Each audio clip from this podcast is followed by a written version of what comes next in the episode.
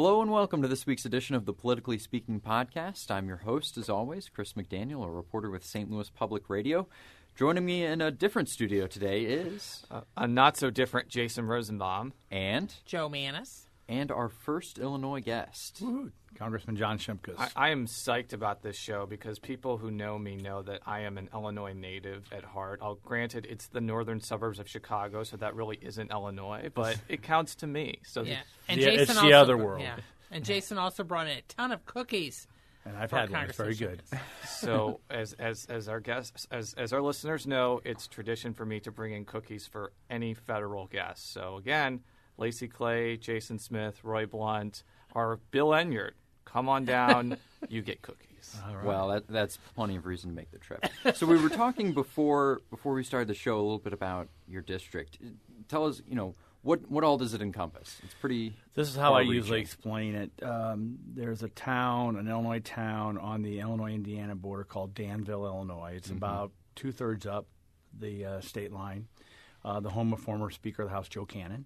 Correct. So that's uh, that's kind of the northernmost part. Then I go all the way down the Illinois-Indiana border to Metropolis, Illinois, which is the home of Superman. Very good. See, and then I go from the east from a town called Casey, Illinois, which has the world's largest I don't know that. wind chimes. Really? Oh. And recently, and I helped measure for this for the Guinness Book of World Record, the world's largest golf tee is there. Oh. Wow. How big? It is big. it is big. All right. It's probably the size of Abe Lincoln then it- times two. Then it goes all the way to really the outskirts of the St. Louis area in my hometown of Collinsville, which has the world's largest. Ketchup bottle. There you go. See, I Wow. knew that. So And right in the middle is the town of Effingham, which has a very large Population of men? well, it's the interchange. It has a very large cross. oh oh yes, oh, yes, the cross. I've I- seen that driving to Indiana. Yeah, because. I'm from Indiana, so I. You did not do very well in your in your trivia. I got Well, like fifty percent. Now, everyone, since I'm on this podcast, everyone will now know. Okay. I mean, Well, what's the geographic? I mean, the mile wise. I mean, your uh, district well, is huge. yeah, I don't, I don't know. I just, all I know is that uh, I probably sometimes I have to drive three hours to get to Danville, or two and a half hours to get to Metropolis, and you know, two and a half hours to get to Lawrenceville. So it, there's a lot of driving. We I have a great office staff, great schedulers. We try to efficiently use that time. There are times in this new district that I have to spend the night on the road. I'll do an evening event or two, spend the night, and then do a morning till noon event, and then try to get home. Wow. So not only do I have to live in D.C., sometimes I have to be on the road.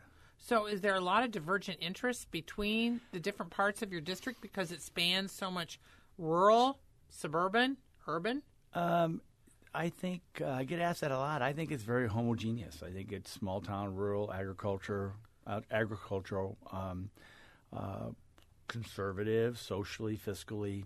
Um, you know, in a part of the country that they don't uh, know. They know they're not going to get a lot from the federal government. They don't ask for a lot, so um it's kind of uh, you know just rural America. So, so tell us a little bit about yourself and how you got into politics. If I'm not mistaken, you went to West Point and was in the, the U.S. Army before, and you were also Madison County Treasurer before you went into Congress. So, tell me a little bit about that trajectory till you got to the point where you're in the House of Representatives. I was born and raised in Collinsville, so uh, I, was, I was at a Collinsville High School class this morning. Um, went to West Point, served uh, four years, got my degree, five years in the Army, three years in West Germany as an infantry officer, and that kind of, we're going to talk about Ukraine later on, but that does segue into my passion for Eastern European countries. Um, the um, I left the uh, military to become a high school teacher. I got asked to return to the St. Louis area to teach at a small Lutheran high school. What subject? Well, I ended up teaching government history. Was appropriate. good, appropriate. At uh, Metro East Lutheran High School, which is in Edwardsville. It's just down the road from the new Edwardsville High School there. I did that for four years, and when I got involved, I, when I got back, I started getting involved in in politics. Uh, walked into the Republican headquarters. There's not a lot of Republicans at this time in Madison County. No.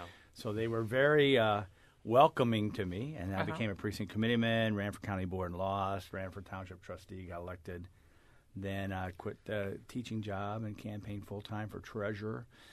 in um, in 19 that would be uh, 1990 and got elected. It was kind of a shocker. As an as an aside, I was actually just at the Madison County Administration Building. It's one of the nicest administrative buildings I've ever seen, especially the the place where I guess they have their commission meetings. It's is there any coincidence that they have such a nice headquarters, or is it just they know how to build good committee rooms? Well, I was fortunate that that building was already planned and almost under construction when I got elected. So I just kind of moved into Mm-hmm. what was planned. What what I like uh, the fact is that they were able then to keep the old courthouse. If Yeah. if you know rural America, and we used to have some great, beautiful old courthouses for those counties who kept it. Now there's some who just tore theirs down, put more modern things, probably in the 50s and 60s that aren't really that pretty. Yeah. We still have a pretty, really nice courthouse, Yes, you do. Yeah, I'm a big courthouse aficionado, by the way. and and then you have the administration building right across the plaza. So I think it goes well. And Edwardsville's the the uh, the the county seat, and with the university there, it's uh, it's a nice it's a nice community. Now, now tell us how you kind of got involved in federal politics. If I'm not mistaken, you had run for Congress before you had won, or am I mistaken on you that? are correct. Um, good research being done. Wikipedia Um, is a great thing, by the way. well, I ran in '92 after a redistricting year, Uh-huh. um, and I ran against now Senator Durbin. Uh, that was not a good year uh, for Republicans, uh, having uh, Well, it wasn't good for Republicans almost anywhere in 90, 92. that because I mean that was the Clinton The first Clinton elect wave, and yeah. uh, wave, and but I did for a guy who was running against a, a pretty powerful member of Congress and an incumbent, even in those days. Um, uh, 57-43 on a That's not Clinton. bad. So then, '94, I got reelected as county treasurer because I was the only Republican in the courthouse at that time. So I really had, and then my first child was born. And then '96, then Congressman Durbin ran for Paul Simon Senate seat. Uh, I got asked to look at it again, which is much better than saying I'd like to look at it again because then then you engender more support. Had a five-member primary. I won that by I think over 50% of the vote, and then a very very one of the closest races in the nation in '96 against now uh, returned state rep Jay Hoffman Yes. um, conservative Democrat uh, on kind of social and guns issues. That that's big in Southern Illinois, um, and only 1,200 votes. So Yeah. it was um declared victory at 3 a.m. in the morning, and uh, held the seat ever since. So, does, so now, now that you're in Congress, what, what committees do you sit on, and what are kind of the issues that you focus on and have been focusing on for the last uh, decade or more? I've been fortunate to, to get placed early on the Energy and Commerce Committee. Constitutionally, it, it you can make the constitutional argument, interstate commerce clause. So uh, when you have goods and services flow across state lines, we have jurisdiction. Uh, but it's kind of morphed into ener- an energy subcommittee, a health subcommittee, a telecommunications that deals with areas like broadcasts Right. and, and internet and all this other stuff. Uh, there's an environment and the economy, which I co-chair. That's really the trash committee. So I do with nuclear waste and, and other issues. Uh, uh, then we also have uh, a, um, a consumer protection subcommittee and, and an oversight and investigation subcommittee. So my expertise is now in Washington. If you if members have expertise, is in, in those areas because I've been dealing with them for now. I'm on my 18th year, so at least I can speak to broadcast issues. I can Right. speak to spectrum or or energy portfolios and the like. Now, you also, though, have a connection to foreign affairs. You want to explain that? Well, and it's one. It's it's yeah, and it's not a form. There is a formal position, but it's uh, it's only because I've kind of volunteered to do this.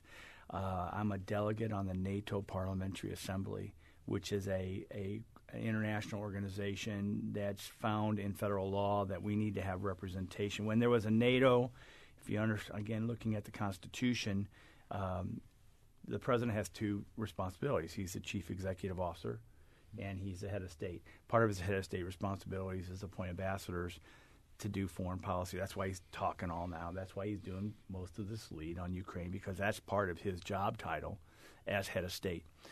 Well, legislators always don't fully trust the executive branch, right? Right. and that's just the way the founding fathers designed it. So, to follow on the uh, the U.S. commitments to the NATO, uh, the North Atlantic Council, and NATO itself, we have like a shadow organization called the NATO Parliamentary Assembly, where members from legislative branches from all the NATO countries and the aspirants meet regularly, um, officially three times a year, and then in subcommittees other times.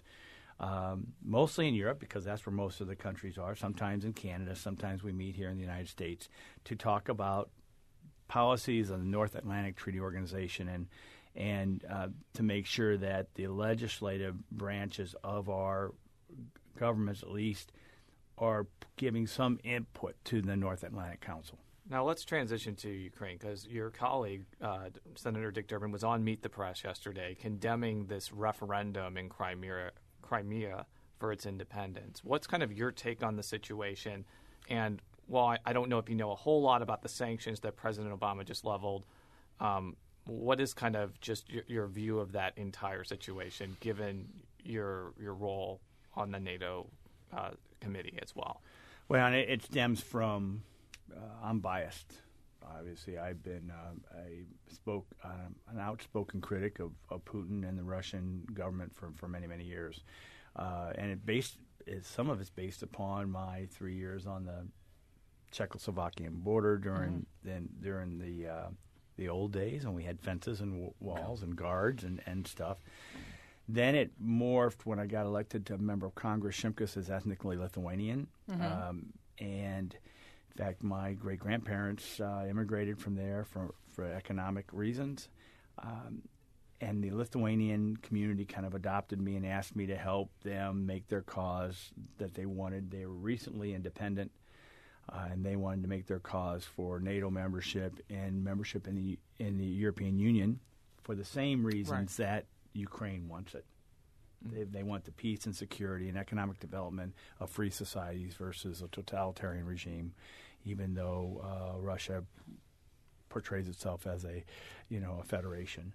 Um, so the um, so that's where I've been involved. I've been very involved with that. I've been fortunate to observe a an old uh, the one of the stolen presidential elections in Belarus, which is still under the, the Russian sphere. Yeah, I remember that. I just most recently uh, uh, observed the presidential election in the country of Georgia. Georgia has two of its pro- provinces occupied by the Russians. Uh, the most recent is 2008.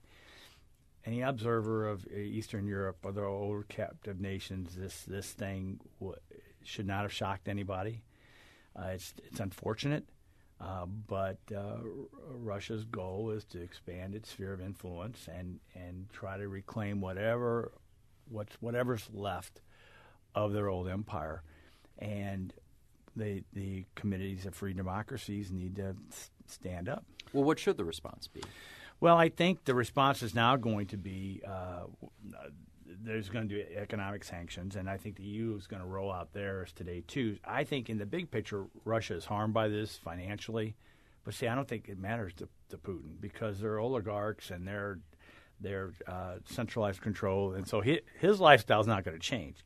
The lifestyle of the average Russian, who may be, repl- you know, um, uh, their income is based upon trade between Ukraine or the European Union. They're the ones who are going to be going to be harmed.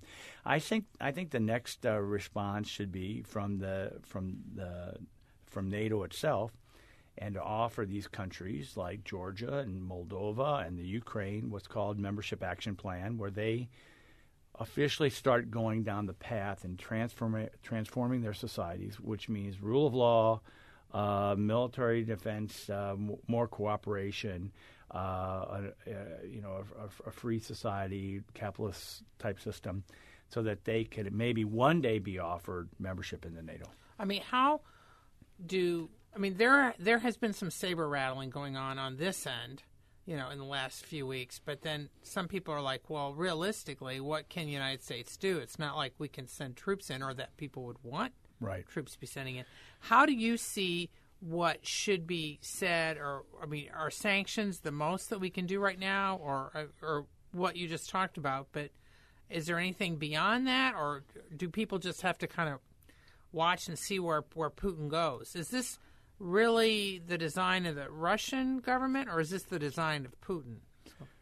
Well, I th- uh, the, answering the, the the last question first. I think that Putin is strengthened by this nationalistic fervor of reclaiming the empire and moving into the Crimea. Now, Crimea is different than the rest of the eastern part of Ukraine, which may be Russian speaking, but are more sympathetic to Correct. Ukraine. I was just going to say versus Crimea, which is Yeah. Russian, Russian. you Yeah, know? Crimea had been had been given to and uh, Ukraine like 50 years ago.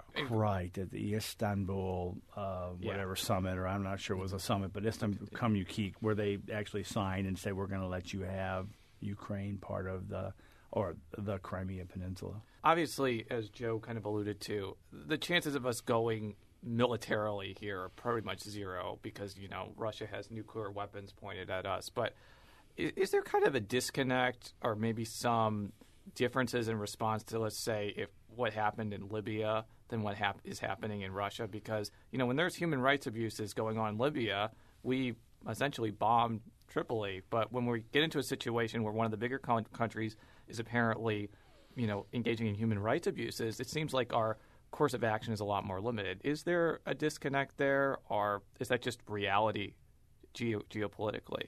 I think it's geopolitical reality, but I would also it speaks to a couple things. First of all, before we would do anything, I, I, I think you really got to talk to the Ukrainian government. Yeah. I mean, we just can't make assumptions. Hey, we know what's best Correct. because they may not want military U.S. forces or European forces on their soil. well, especially when they're changing leaders right now. Right. So that that's issue one. Um, the um, uh, s- strength and uh, this is timely because of the president's just rolled out budget, and um, the military is is, is on the uh, cutting uh, axe as far as spending. We do spend a lot for our military. It's almost uh, half of, of our discretionary budget. Uh, but is this world a safer world or a more dangerous place? And and I think now you, there there's probably some reevaluation of those numbers based upon not just this Crimea thing, but the how um, uh, braggadocio Putin has been, and, and also the discussions of of the nuclear arsenal and all this pretty scary talk. So uh, it does show the importance of, of being militarily strong. Now, if I'm not mistaken, what you said kind of at the onset of this topic is that United States and the European allies should lay the groundwork for those th- three countries you mentioned, Moldova, Georgia, and Ukraine, to be part of NATO. How do you think Russia would react to something like that, and would that cause political blowback that a country that's literally on its border might join a, an alliance that they've viewed for suspicion for decades? I know exactly how they respond because you have other countries, uh, Lithuania, Estonia, and Latvia, who are right on the Russian border. Uh, I think uh, timeliness is everything, or and the fact that I've been in many discussions where the the Russians and the Western Europeans, I want to include those in this debate, uh, were concerned about NATO going up to the Russian border. But it has happened in Estonia, Latvia, and Lithuania. Now, I would argue that it's done. It would happen because they came in on and around uh, September 11th. Right after that, I think there was other threats.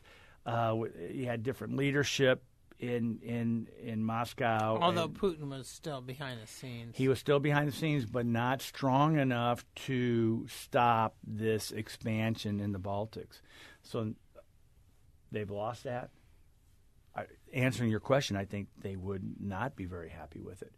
But um, the because once you are officially a member of NATO, that's why I use the term membership action plan. Membership action plan is not membership, but it is a signal that if they transform, uh, that that we should consider their their invitation to join NATO. But then you have the real deal, right? Mm. Why why can Russia go into Georgia? Because they're little countries that can't defend themselves against a big, uh, monstrous neighbor. Why do they go into Ukraine? Well, because they're that's a little country. Um, why will not Russia go into Turkey? Why won't they go into Greece? Or why will they not go into the Baltics? Well, because they're now protected under the NATO umbrella and the Artic- Article 5 of NATO. Now, you know, Russia's big thing the last couple decades has been like the oil, its oil and gas reserves, and I mean the free market from that standpoint has really put Russia in a stronger economic position, so that Putin has money to spend on this stuff. So, and but it also means that Europe is more reliant on the energy. So, you want to talk about that a little Uh, bit? I mean, that's a great question because we'll move on the bill, a, uh uh LNG export bill, and now with uh, new gas reserves and oil, we're becoming an energy exporter. I know Lithuania has built a, a LNG import terminal. They're already seeing the benefits. The ship is being moved right now from where it was built in South Korea to the Baltic Sea, which will they'll unload the LNG and put it in their pipelines. Uh, that has already put them in a position to negotiate even better natural gas rates with, with Russia. But energy extortion, uh, political involvement, um, and military threats are the tools in the Russian uh, tool bag on on destabilizing their neighbors. And and the frustrating thing about this debate is both sides of the border would be better off. The average Russian, the average Ukrainian would be better off with peace and stability and the ability of free flow of goods and services. But under this regime, that's not going to happen. How do you think the president has handled this situation? Uh, I I think fair. Um, it's difficult. Uh, I will grant you that. I, I think when you when you send signals, you're going to cut your military. When you when you make proclamations of red lines and then you don't fulfill any any really military strength. Um, I, I think he is not viewed as as a strong international leader. But on the other hand, one thing I was curious about was, um, and and I think you're you may be very well be right, even among other countries when they're looking at President Obama right now. But on the other hand, does it weaken the GOP's case when they blast him for not being a strong leader yet? They turn around and go after him for unilaterally doing this, that, or the other on domestic. I mean, Like Syria, for example. yeah. Do they need to have more of a message? Either he's a strong leader or he's not. Hey, See what I mean? I'm the first one to make the proclamation that we're schizophrenic and, and inconsistent. So, Well, I uh, you know, Breaking now the news. Democrats have even more worse trouble. yeah. so- um, so I, I, I do think different regions of the world are different. Um, I never spoke against the, the Libya I activity. noticed that. Yes. Um, Syria, Syria, and very difficult to get to, and I was very concerned that we would be drawn into something there that we couldn't get out of. I did speak against that. But what do we do with Iran? Well, uh, we're concerned of their nuclear arsenal and what their nuclear arsenal to be and the destabilizing effect, not just to the state of Israel, but all the Arab countries around there. Well, and the fact that they're t- have close ties to Russia, which is one of the reasons I'm bringing this back, is that Iran and Russia have somewhat close ties. So are there concerns about that? Right. No, I- that, that, that there, there could be blowback from this situation right. Dealing with uh, Iran. You are correct. We should probably transition to our next topic. Uh, you've been telling us a little bit about a toxic chemicals bill. Um, give our listeners a brief recap of what's going on there. Well, not to spill, but there's been spills, and so it, it does segue into how do we know what we have and how do we know those chemicals are safe? And it goes back to a law that was passed in 1976. Uh, now, as I was telling Council High School today, I was visiting them. I was in that classroom where I was speaking in 1976 with my silk shirt and my plaid bell bottoms and my platform shoes. Not a pretty sight. So just transition that to a federal law that was passed based upon then known science versus today's known science, and also handling and exposure and the like. Uh, everyone would argue we have to up- update this. So we've got a bill called Chemicals in Commerce Act. I think the word was well taken. You know, in this studio, uh, the chemical manufacturing industry would say 95% of everything here was touched by chemical manufacturers. Now the question is, does that mean that it's all toxic and and we're all going to eventually, you know, die because of our contact? I of sure course hope not. not. Yeah, Yeah, that's right. yeah. Of course not. But should we know what we have, and should we prioritize that, and should we then use sound science to de- determine Uh, if it's safe, let people know it's safe. If it needs to be specially handled, make sure that people know it's specially handled. If it's highly toxic, can we eventually move to another chemical to replace it? That's kind of the basis of the legislation. Very excited about it. I'm working closely with some Democrats on the other side. Uh, there is a there is a there is a bipartisan bill in the Senate. It was Lautenberg before he passed, and it was Vitter, David Vitter, and now it's Vitter and Udall. That kind of started Udall? the ball. Which Udall? It is Tom Udall from Okay. New Mexico, Correct. and that started the ball moving forward. That there is some middle ground on this. Uh, we've taken that and done a little more due diligence and cleaned up the language, uh, but we need a big bipartisan vote on the floor to to wake up uh, Senator Barbara Boxer that we do have a bipartisan bill, and uh, that's what we're trying to Why get to. why is she important in this? I take it she doesn't like. Well, bill. there's an issue of again going back to the energy and commerce and the debate of interstate interstate commerce, um, and there are some states who think they're smarter than the average bear, and they they think that they're smart enough to determine what chemicals are safe and not safe for the public use. So they'll pass state-specific prohibitions, which then make it very difficult for inter, inter, interstate commerce, especially in these type of goods, to to happen. Are you referring to California? That could be one of them. it happens Or to be the state where, where Senator, Senator Boxer Boxer is is from. from. but there are others that have moved in some direction. So, uh, this, so our argument is let's let's make sure the EPA. You know, I'm a conservative Republican. Every time I say, Right. You know, that I could get a lot of blowback.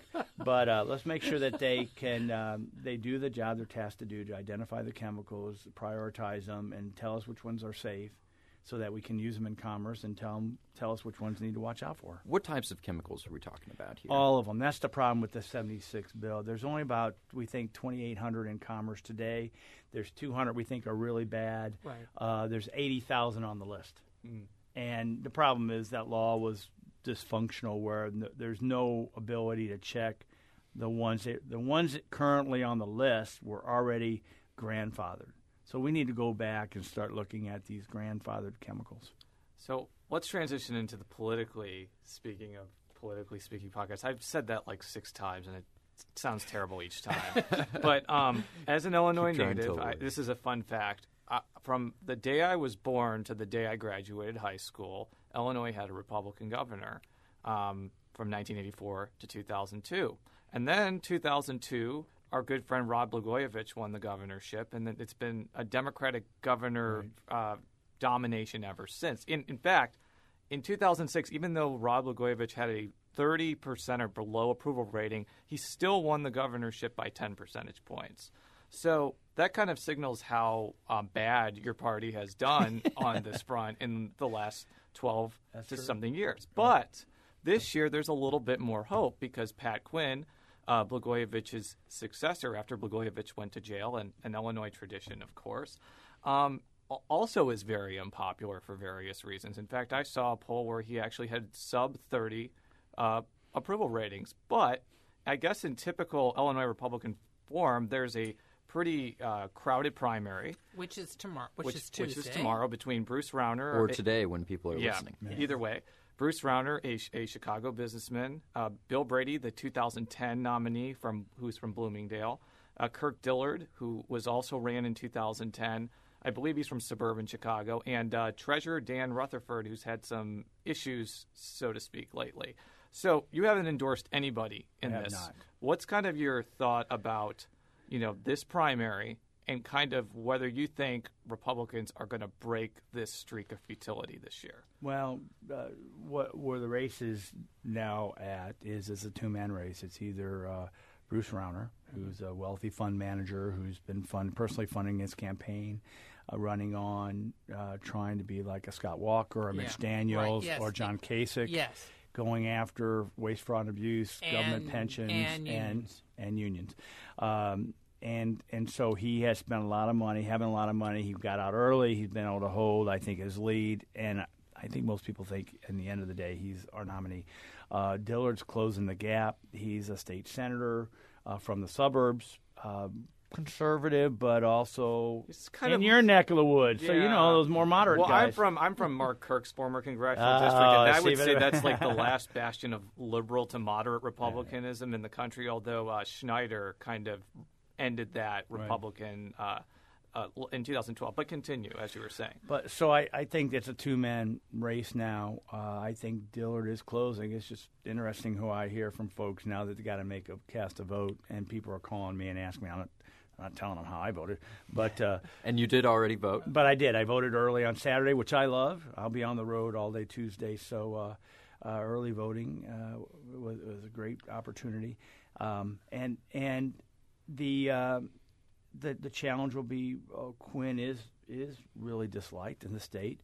Uh, he is a populist, though. Uh, Joe's probably followed his career, and he can. Um, he does have that populist message, but the state of Illinois is in disarray financially, um, and it's it's really at a bigger crisis than a lot of people believe. I, it's hard for me to say since I'm in Washington, but we're Sure. equally dysfunctional, bud budgetarily. So so I can really call out Illinois because uh, based upon experience. So Understood. Now, we've had a couple of instances of self funding businessmen run for office in Missouri. We had John Brunner, who lost the U.S. Senate primary to our good friend Todd Akin, and we had Dave, Dave Spence, who actually became the gubernatorial nominee against Jay Nixon. And both were able to fund their own campaigns and spend a lot of money, but both of them didn't win.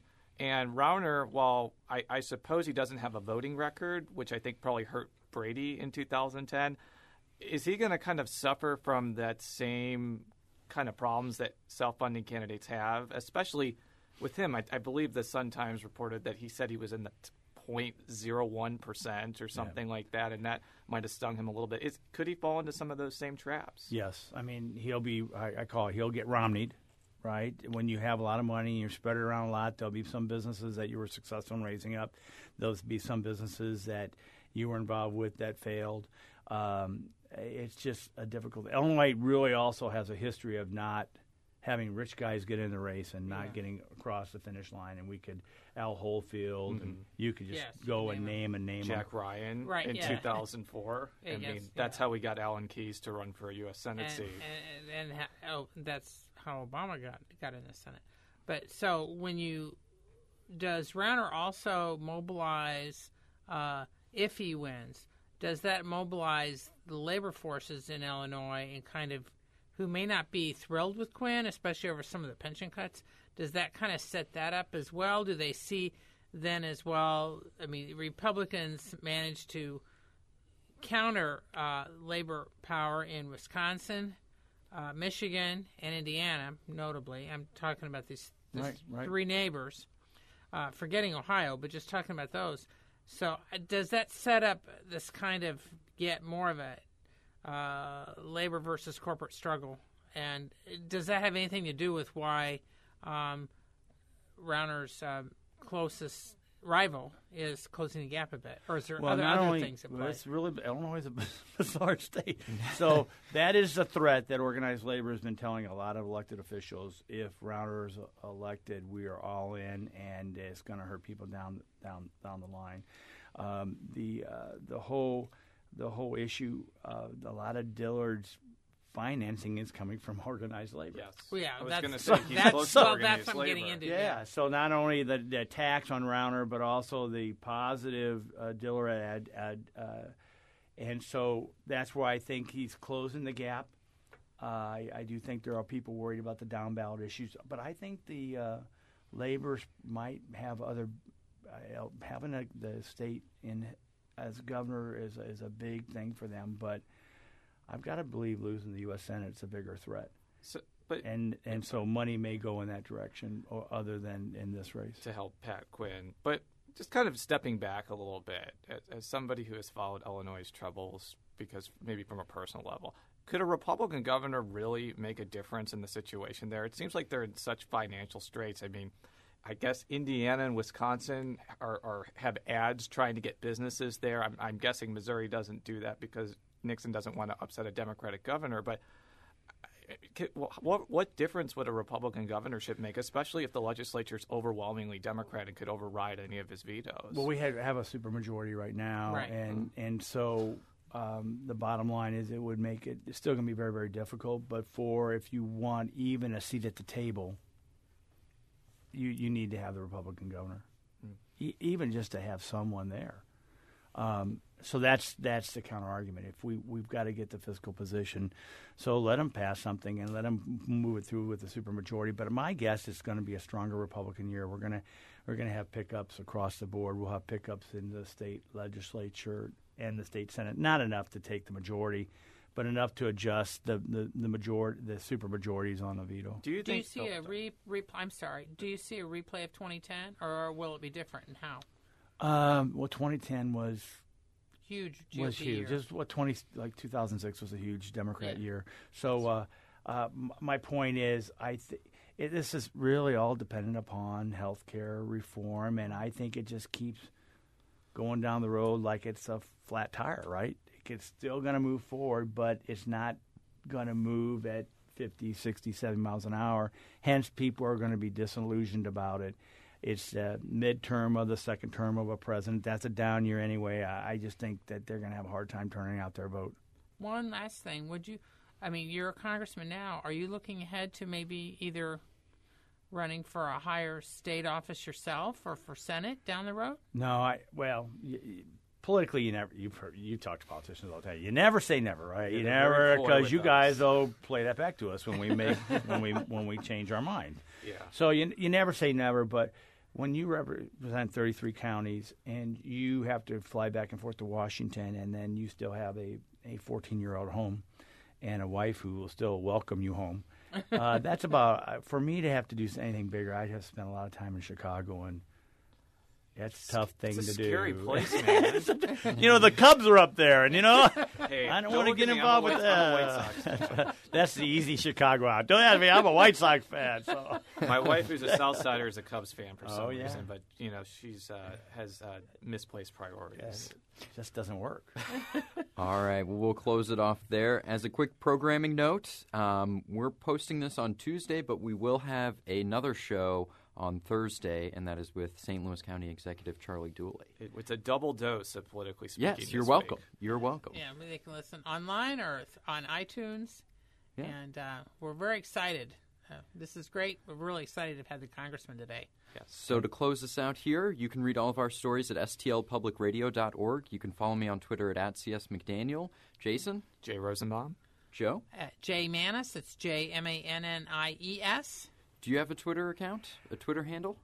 I do, but I have no idea what it is. So An uh, honest you congressman. know, house.gov Google it. backslash Shimkus. Go, go Uh, to the it- website. type- so- Is it at Rep John's Yeah, it is. That's right. yeah. something? I, I, Very. Uh, just type Brave, in bold. G O O G L E. I've gotten then- so many of them wrong lately that I just want to make sure that I Yeah, but actually should have got known right. that. That's okay. This is great. Appreciate It's, it's actually Rep Shimkus. Very at good. Rep Shimkus. Very clever. Very good. Very clever. well, we'll be back next week. Until then, so long. So long. So on.